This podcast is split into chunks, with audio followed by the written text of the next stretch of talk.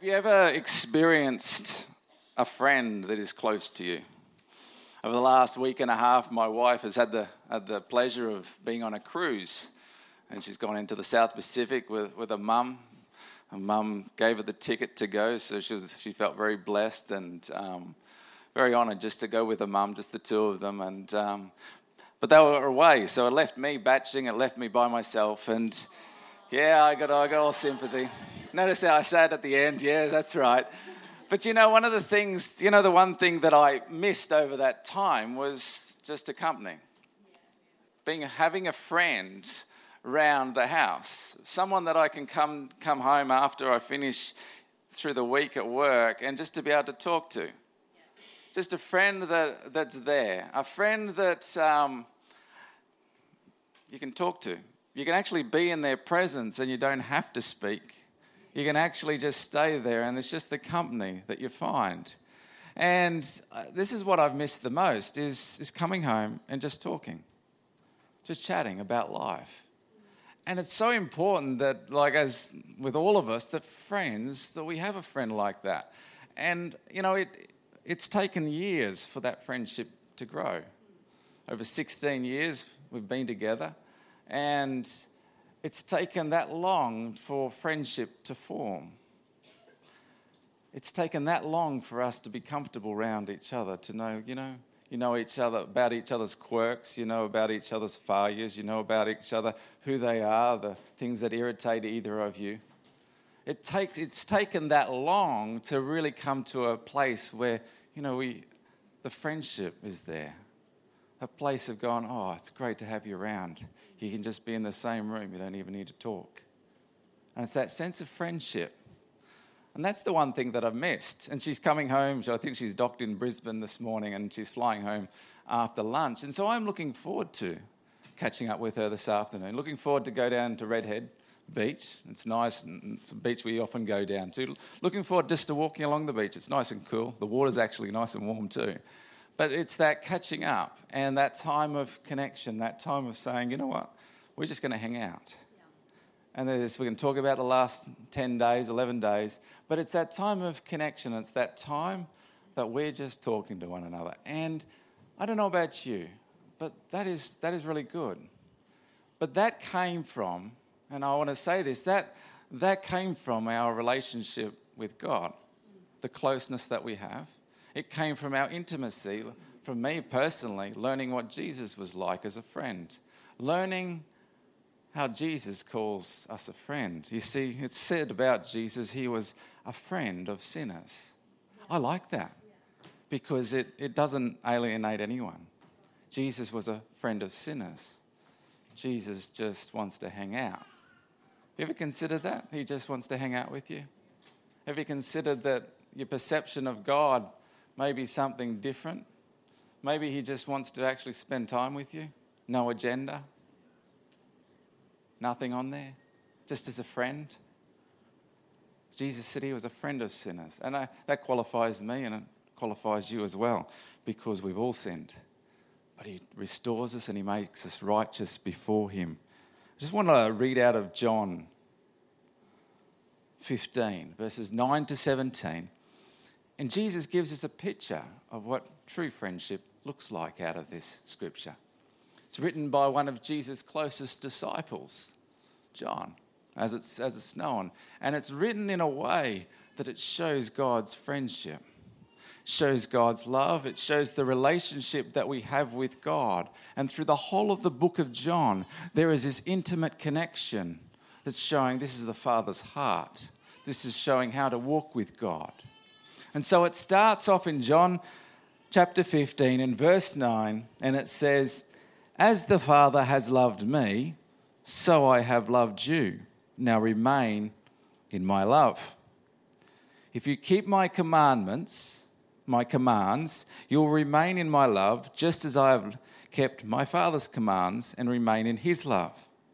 I have told you this so that my joy may be in you and that your joy may be complete. My command is this love each other as I have loved you. Greater love has no one than this to lay down one's life for one's friends. You are my friends if you do what I command. I no longer call you servants because a servant doesn't know his master's business. Instead, I have called you friends. For everything that I learned from my Father, I have made known to you.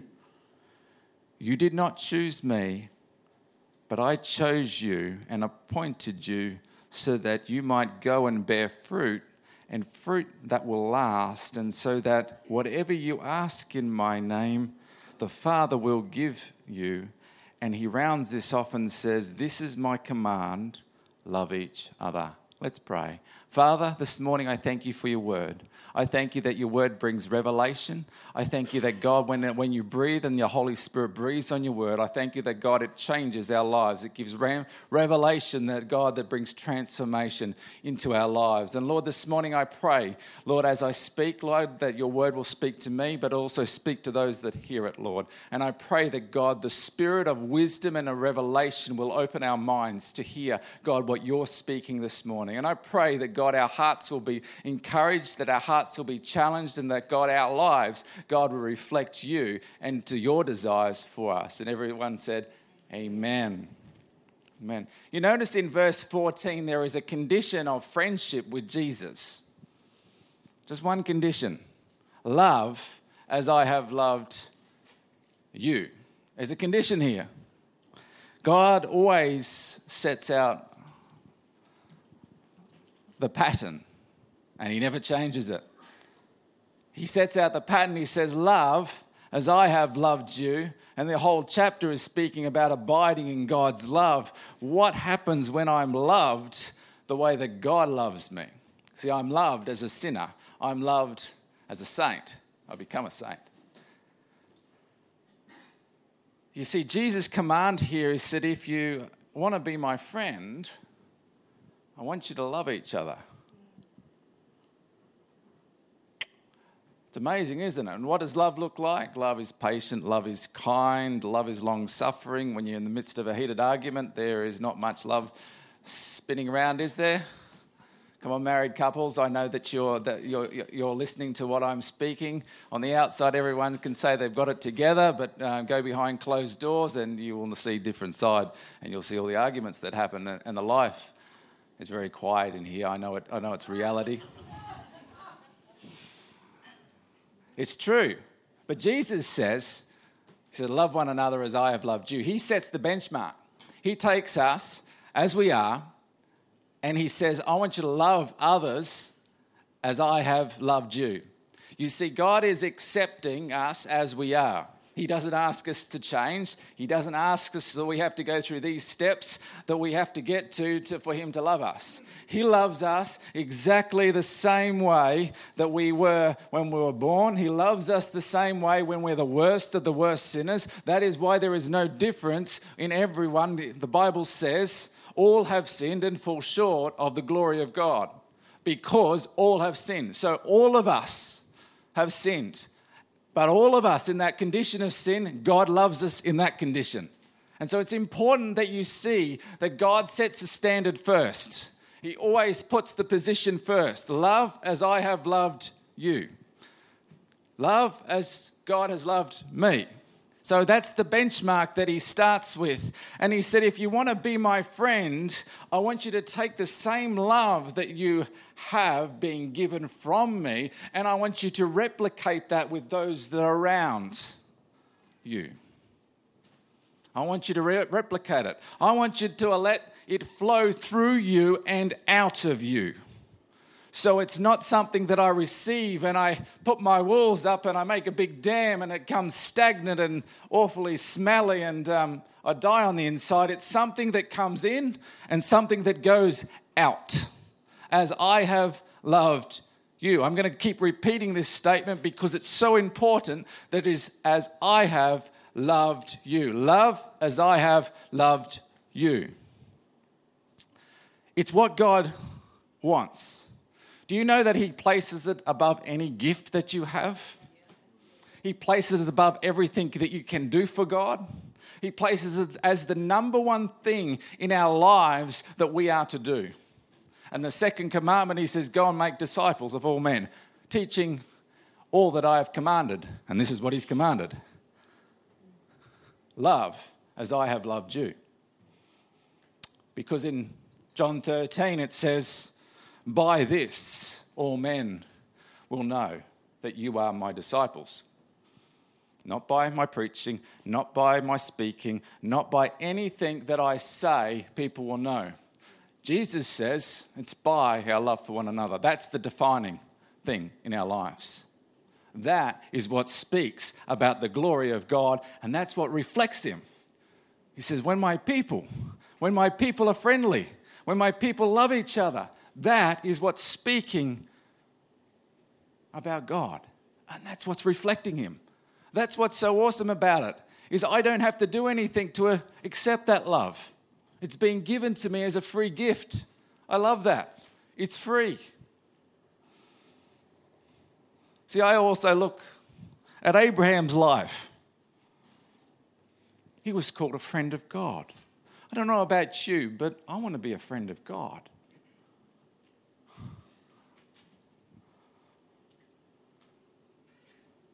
Nearly 2,000 years before Christ was born, Abraham was given a promise.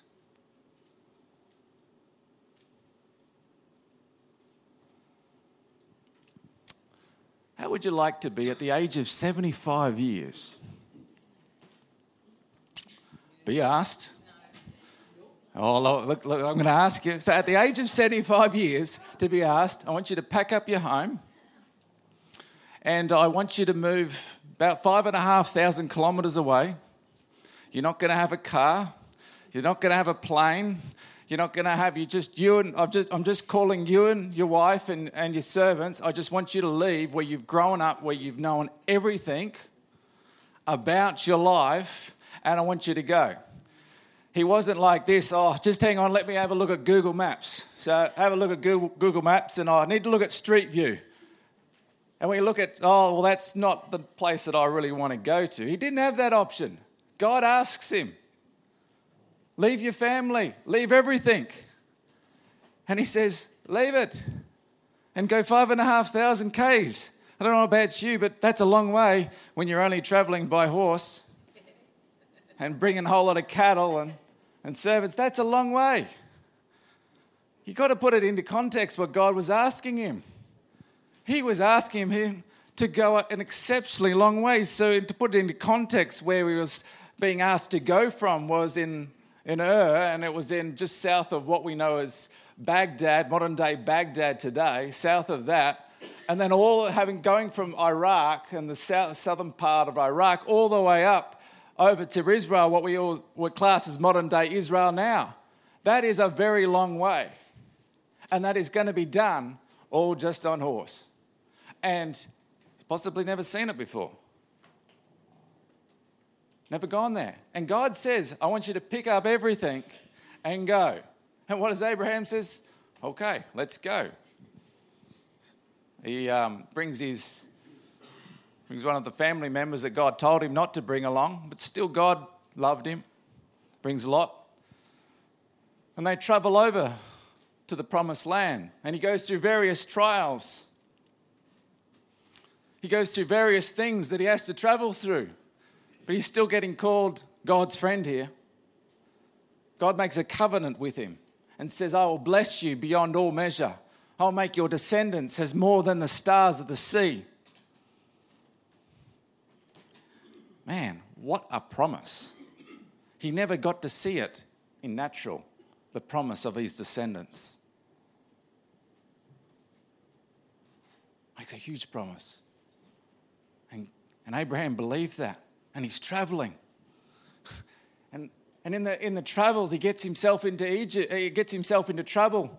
He travels down to Egypt where he wasn't supposed to go because he took his eyes off the prize. And circumstances sometimes take you, and they take you back to Egypt, represents your past, and where you go down for help. Gets himself into trouble, and he goes down to Egypt, and he tells the king there, Pharaoh, My wife, oh, she's my sister. Because he's too scared about getting killed. How would you feel like that? Your husband.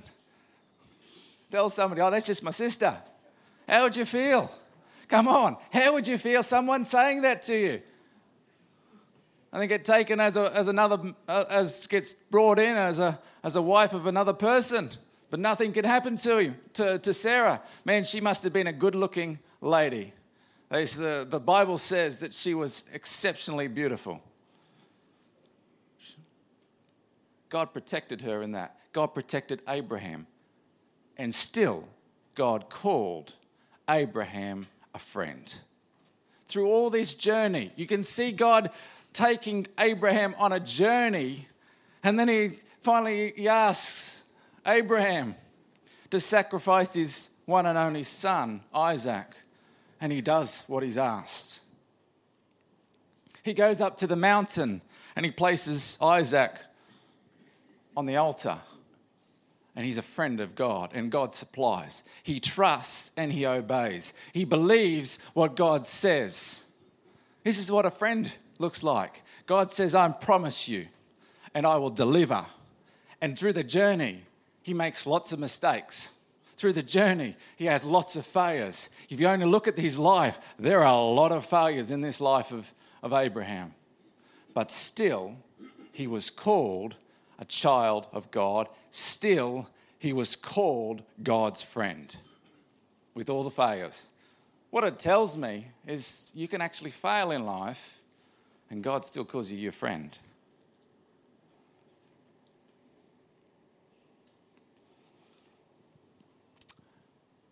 How about listening to his wife Sarah, bringing sleeping with their, their servant,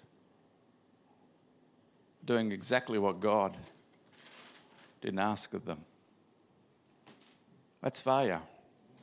But still, in the process of that, God cries out, God, um, Abraham cries out, and God forgives Abraham. Failure. I see failure here. And I see it, it's okay to fail. I see him as failing. Is it okay to fail? Was it okay to fail? If it wasn't, God wouldn't say, My mercies are new every morning. Great is your faithfulness. God says, My mercies are new every morning. Every morning. That's 24 hours. That allows for failure. Got to come to terms with failure because it drops your guard down and you come to terms with saying, I'm not a failure. I'm a son of God, but I can fail. I don't have, I'm not perfect. God's perfect. But in that sense of, I can make mistakes, I can fail, but I'm still a friend of God. See, in James 2, 23 speaks about Abraham like this. It says in the message, the full meaning of believe in the scripture sentence Abraham believed God and was set right with God includes his action. It's that mesh of believing and acting that got Abraham's name called God's friend. I like how the message puts it that believing and acting. Another translation, it says, Abraham believed God and it was accounted to him as righteousness. Righteousness means right standing with God. And it finishes off and says, and he was called a friend of God. He's referenced as a friend of God. A friend of God is important. You see, he's referenced as a friend of God, but in the New Testament, Jesus is saying, I want you to be my friends. One person that's called a friend of God. And Jesus is now saying, I want you to be my friends. What does a friend do? Friend listens to you, spend time with you. I know, like with my wife, I love coming home and we just talk. We talk about how life is going. There's also an element of a friend that will be able to challenge you when things aren't going well. I know every message that I speak to a team, every message that I deliver here has to be a message that I live at home because at home is more important than what anything I ever say up here. My lifestyle behind closed doors is far more important than my lifestyle out anywhere, anything that I do. That's why the scripture, that's why God says, I want you to work on your home before you, you leave and, and tell others about things.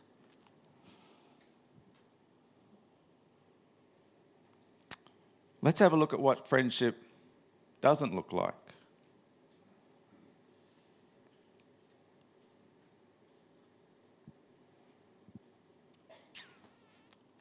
James 4. I found the book of James incredibly painful for me. I found the book of James incred- incredibly a book that has changed my life as God has worked on me and as God has taken me through changes that were necessary for me to live like Him and for me to stay married. Don't laugh, because I'm going to go into that story in a minute because this story, this, this chapter relates to me very well, and, it, and you'll see the, the correlation here. In James chapter 4, 1 to 6, it says, What causes fights and quarrels among you? Don't they come from your desires that battle within you?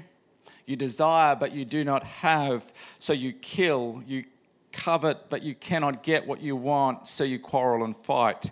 You do not have because you do not ask God, and when you ask, you do not receive because you ask with the wrong motives, that you may spend what you get on your pleasures.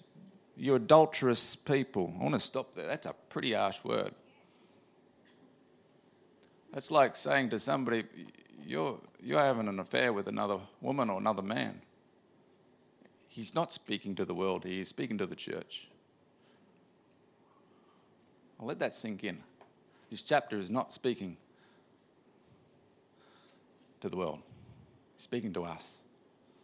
God places high value on love for one another.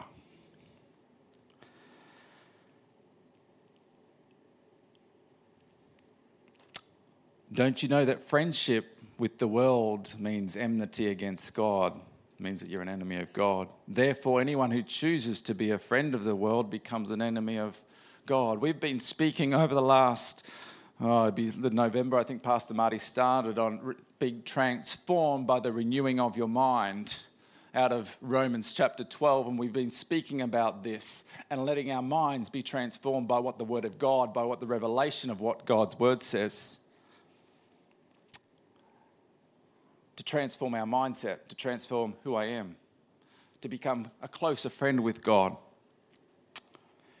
Verse 5 says, Or do you think Scripture says without reason that He jealously longs for the Spirit He has caused to dwell in us? You see, God has placed His Spirit within you. He seals it for the day of redemption. Let me tell you, He, he places His Spirit within you. When you're born again, when you're saved, and you accept Jesus Christ, He places a seal on your heart and He stamps it, you're mine. That's why He's so jealous but our whole flesh, our everything that we desire comes out. And it comes out with, I don't like that, and it's, I don't like that. I'm going to criticize, I'm going to mock, I'm going to do all these things. And it comes out of us. It's our flesh, it's our desires, it's sometimes how we've been brought up. And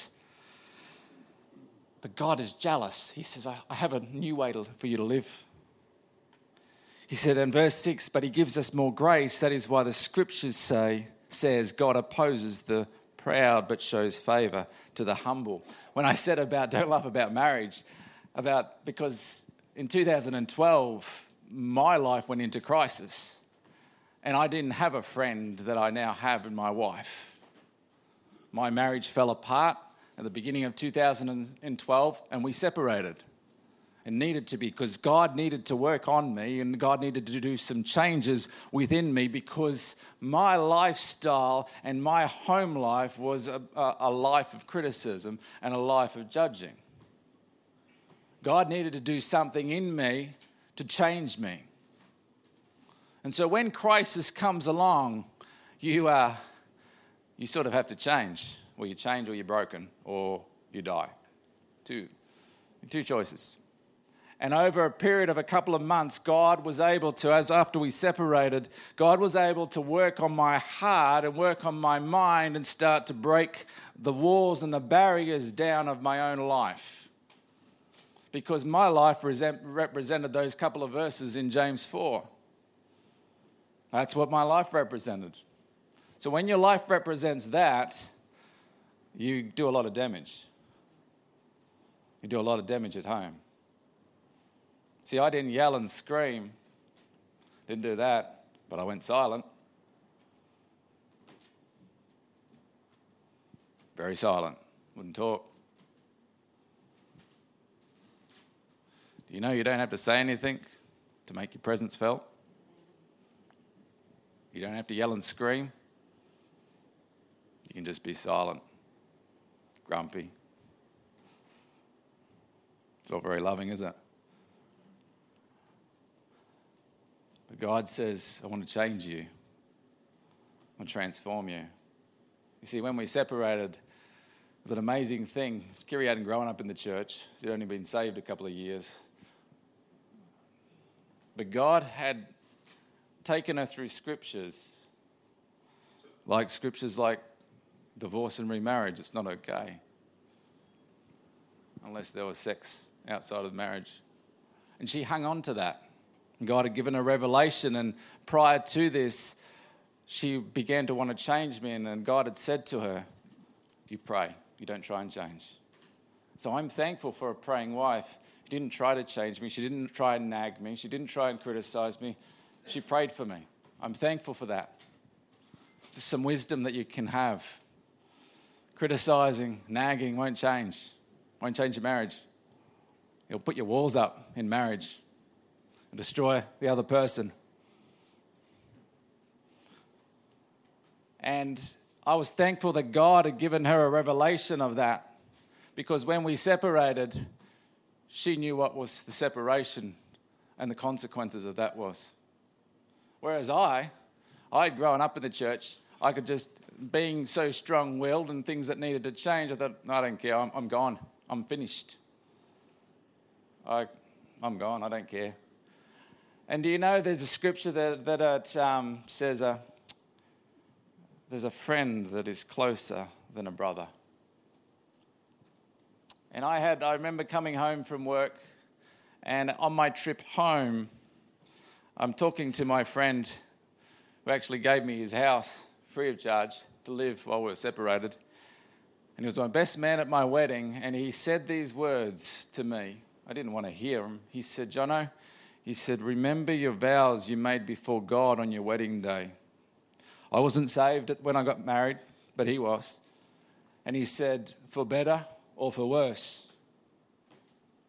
You made them before God. And he challenged me. He challenged me. He said, Why are you going to follow God's leading or are you going to make a total wreck of your life? A friend that spe- is closer than a brother that comes in and they challenge. Oh, it's not good to hear. Oh, when you're in the midst of that, man, oh man, I'm glad he was a very close friend because he could, he challenged me. He challenged me. He challenged me. He loved me in the same time that he was challenging me, and I knew he had my best for my future. You see, he knew he understood that it was about the love that God had given me first.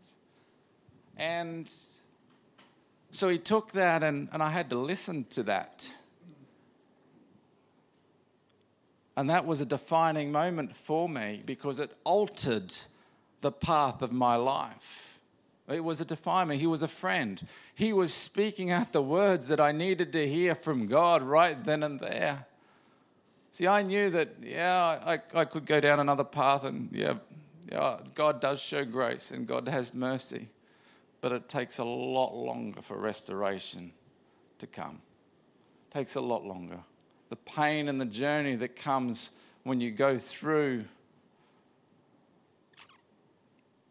separation and divorce, I would still have to deal with my own issues, even if I moved on.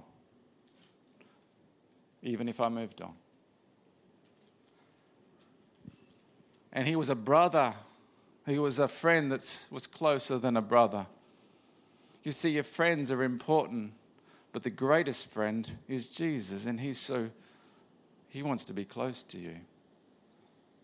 You see, he wants to be your friend. See, I'm talking about a little bit of pain in my life that I've been through, that I experienced God's friendship. God saying, I want to be your friend, but I can't.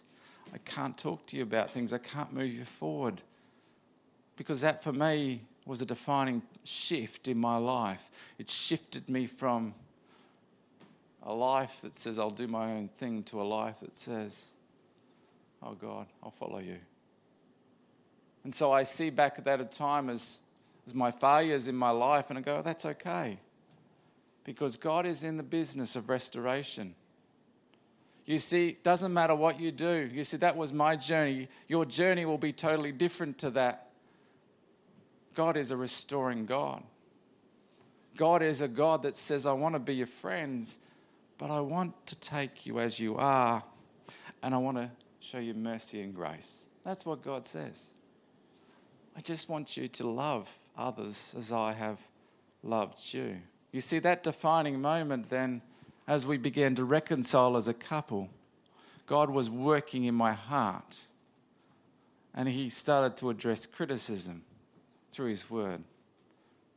He started to address mocking in His Word.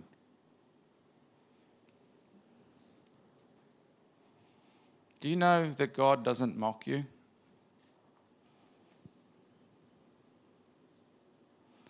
Do you know what our culture and our Aussie culture says? To mock. Sarcasm. I do it, slips out. But God says, I don't want that. You see, when I'm a friend, I like to, to be safe. I want my friend to be able to come to me and talk to me, not mock me, not criticize me, not condemn me, not bring shame on me. That's what a friend of God is. Because I take my example out of Jesus. When did Jesus mock us? Has he mocked you before? Has he laughed at your mistakes? Hasn't laughed at any of my mistakes, and I've got some pretty big mistakes. Has he has he criticized me? Never criticized me. Is he patient with me? Oh, yeah, he's patient with me. Is he considerate of me? Yeah, he's considerate of me. Is he rude? Nah, he's not rude. Will he tell me things that I need to hear? Yep. But do you know what? How he does it? He says, Jono, he takes it through a, through a scripture and he highlights a scripture and he says, oh, I just want you to meditate on this. I'm going to highlight something in your life because I want to set you free. Because He's not here condemning you. He's saying, I have a life that I want you to live in freedom. He, he, he has the very best for you. He knows that when you, when you criticize, you sow criticism back into you. It's just a fact. I've spoken on this before. But it's a life. I sow and then I reap. But he said, That's not me. I want you to be an encourager. I want you to be uplifting. See, when I'm at home, what has changed my marriage and what has defined our marriage has now been instead of being the silent warfare and the criticism to judging to actually, I'm going to encourage. I'm going to make the, the change to encourage. I'm going to make the change to allow my words to be an encouragement because that's what Jesus does and I become a friend of God. I like to be a friend of God. And friends invite you in. See, I want to sit with Jesus and not have to do anything. I'm just sitting here with Jesus, I'm talking to him. Maybe that's you haven't experienced that this morning. Let me tell you, that is the best feeling when I can come into the presence of God and He's my friend. And I sit there and I'm rested. I can rest as my friend. An old song that says, What a friend, we have in Jesus. I need to look at the words, otherwise, I forget them. It says, All our sins and griefs to bear, what a privilege to carry everything to God in prayer. Oh, what peace we often forfeit. Oh, what needless pain we bear, all because we do not carry everything to God in prayer. Verse 2 says this Have we trials and tribulations? Is there trouble anywhere? Can anybody relate to that? I can. Should we never be discouraged? Take it to the Lord in prayer. Can we find a friend so faithful? This is Jesus we're talking about. Who will, who will all our sorrows share? Jesus knows, oh, I like this bit, our weaknesses. He knows them. Hmm. You can't hide from God. He still loves you. Take it to the Lord in prayer. What a friend. Jesus says, I want you to love as I have loved you. The team could come, that'd be great. Jesus says, Love as I have loved you.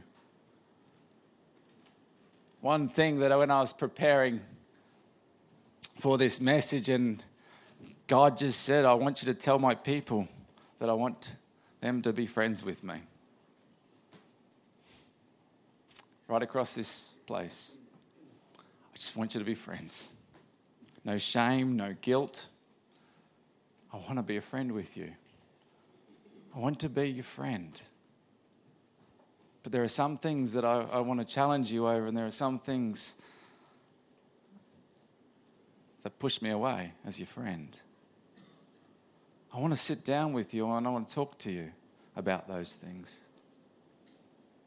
Over the course of from November, when Pastor Marty has been speaking about renewing our mind, Jesus is saying, I want to be a friend and I want to take some, the, my word and I want to put it in your heart.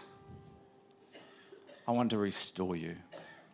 See, a friendship with God is an amazing place. His desire for you is for you to live in freedom. That's not a cliche. My desire is to live with God and Him be my friend, to live in freedom. I don't have to rush, I don't have to be everywhere. I can actually rest in who God is as a friend that means the walls start coming down in our lives. God is wanting friendship with Him so that friendship with Him then outflows with friendship with others. Because as I'm loved this morning in every place that I find myself, God says, That's how I want you to love the person that you at the moment don't love. That's what God says. And he said, I'll bring healing, I'll bring restoration, and I'll bring release from where you are right now. That's God's promise, that's his word. Do you know that God's method in this never changes? It has never changed. This is God's pattern to how to live life. It's never changed from when Jesus said those words Love as I have loved you. The greatest advertisement for who Jesus is is our relationship with Him and our relationship with each other.